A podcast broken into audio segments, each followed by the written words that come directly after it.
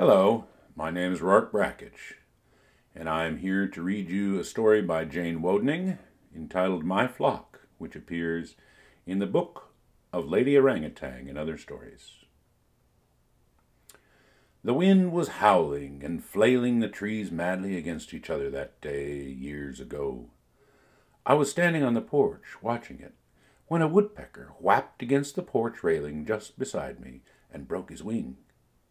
He grabbed at the vertical post and clung there, and quicker than thought, I reached over and took him in my hands. I am an animal nut from way back. My world is peopled with dogs, goats, rabbits, geese, pigeons, chickadees, jays, donkeys, ants, beetles, and sometimes an occasional human. I feel strongly that this is the true and proper perspective for life on earth. Uh, not forgetting the plants, too.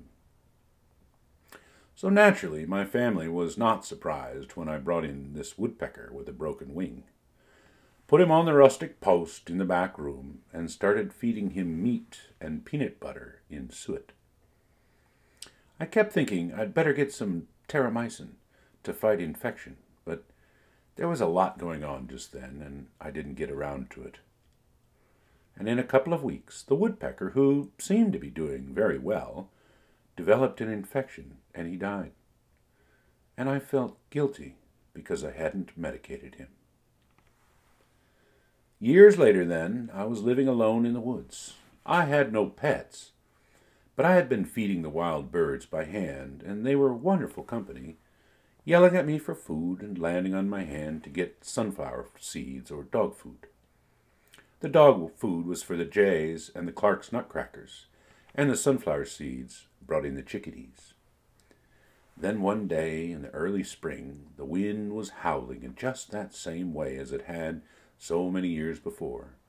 I was watching the trees flailing outside my window, and then my mind was suddenly swept up with the feeling of need to have some terramycin in the cabin, just in case. I kept looking around, but I saw no casualties.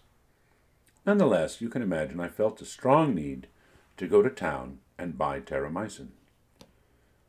I didn't go to town much, but the next time I went to the mountain town seven miles down, and I saw that feed store there, I thought I'd go in and see if I could get some terramycin, so I did.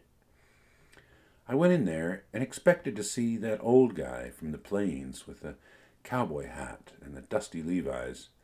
Country people always waved at each other when they'd meet on the roads, and he knew exactly how to wave when he met you on the road, using the left hand, forefinger up, a slow check mark in the air, a slight nod of the head, and just a little bit of a smile. I might have been able to ask him about having terramycin in the cabin, just in case. But he wasn't there. Instead, it was a young man with long, straight, fine hair and a vest with bangles on it and tight pants, and he was wearing sunglasses indoors. And instead of the welcoming smile of the old guy, he had a predatory gleam. You could see at a glance that any animal would flee on the sight of him, and I wanted to, but I didn't. I pulled my eyes away from him and was looking along the walls for a small container of terramycin, but I knew that young man wouldn't leave me in peace. What can I do for you today? he said, and he clumped out from behind the counter in his brightly colored, high heeled cowboy boots that I would bet had never seen a horse. He was doing quite a job of it to be friendly, even with people he would otherwise ignore, which I would have much preferred, because when people who wouldn't normally talk to me do so, I tend to get very shy and fall all over my feet. But I tried not to be shy this time. I can just act normal, I thought. I'm looking for some terramycin, I said, cool and collected. And he did it again. He stomped across the room towards the tackle department, and he said, What's it for, a horse? No, I said, somewhat crushed. It's for a bird. He turned in mid stride and stomped then in the direction of the dog food. What kind of bird you got? he said. It was in this response to that question that I lost touch with myself. I'm usually an exhaustively honest person, feeling that each move and each word spoken contributes to an interweave of clear animal logic amongst all present that I find fascinating and dynamic. The thought of trying to explain to this particular young man all about the woodpecker and the chickadees made me shudder telling him that I actually had no animals at all, and that I wanted some terramycin just in case, seemed like madness. What can I say? How can I answer this? I thought. Then I jumped to the sly defensive mode, the liar's mode. What does he want to hear? All this taking less than a second, and the answer was obvious. It's a chicken, I blurted out. Then, feeling that I had pulled off a social coup, Oh, chicken, he said. What kind of chickens you got? Well, I felt it was important to shrink my chicken to somewhat approach the size of the woodpecker or the chickadees. So I said, Well, I have banties. And he said, How many banties do you have? I was totally swept up now in this hypocrisy. When an honest person falls, she tends to fall hard. I realized that I had inadvertently saddled myself with a flock of chickens. Images came to my mind of a chicken house, feed bins, winter watering problems, trying to fight off the foxes and weasels with whom, up until then, I had developed a good and neighborly relationship. It seemed horribly complicated. However, I saw nothing else to do but go on with it. I have seven chickens, I said. What's wrong with your chicken? he asked. I tried to think of a reasonable wound or illness, for a chicken finally blurted, I think she has a broken leg. Well, she layin'? But I just couldn't bear to think of a chicken with a broken leg who would be trying to lay eggs. So I said, No, she's not laying. Then he said, Then why don't you have her for supper? My head swam. Perhaps some tattered rag of my actual present life entered my mind, or perhaps it was a memory of having had chickens and never eating them. I don't know. I knew that these were the ways of agriculture throughout history, so again I took the defensive course. When you name your chickens, it's hard to have them for supper, I said.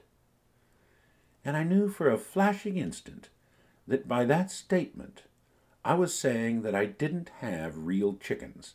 They were pet chickens. And to defend their pet status, I was prepared to invent a barnyard full of weird animals if the need arose. At this point, it came to my mind to say, Look, I don't have any chickens. I made them all up. It was a woodpecker, but he's been dead for years. I wonder where that would have got me. However, the young man missed his chance for that. He was still trying to encompass my chicken yard. Are any of your chickens laying? he asked. Laying, I thought. What is all this fuss over laying? Then I realized that it was early spring and Easter was just around the corner, and I knew that at Easter time all the chickens should be laying eggs. So I said, Oh, yes, the others are laying. And then another thought came to the young man. Did you get your banties from old Alfred up Big Springs way? And I thought, no, I mustn't let this man ask Alfred about me. They'd call me a liar. I could see the whole conversation. It was appalling. But I could get out of it. Oh, no, I said. I got them down below. That's the Great Plains, the breadbasket of North America. We mountain people call it down below with a smirk. I could see that I had, by that stroke, separated the young man from my chickens so much that he was at last speechless. Do you have any terramycin? I asked, remembering why I was there.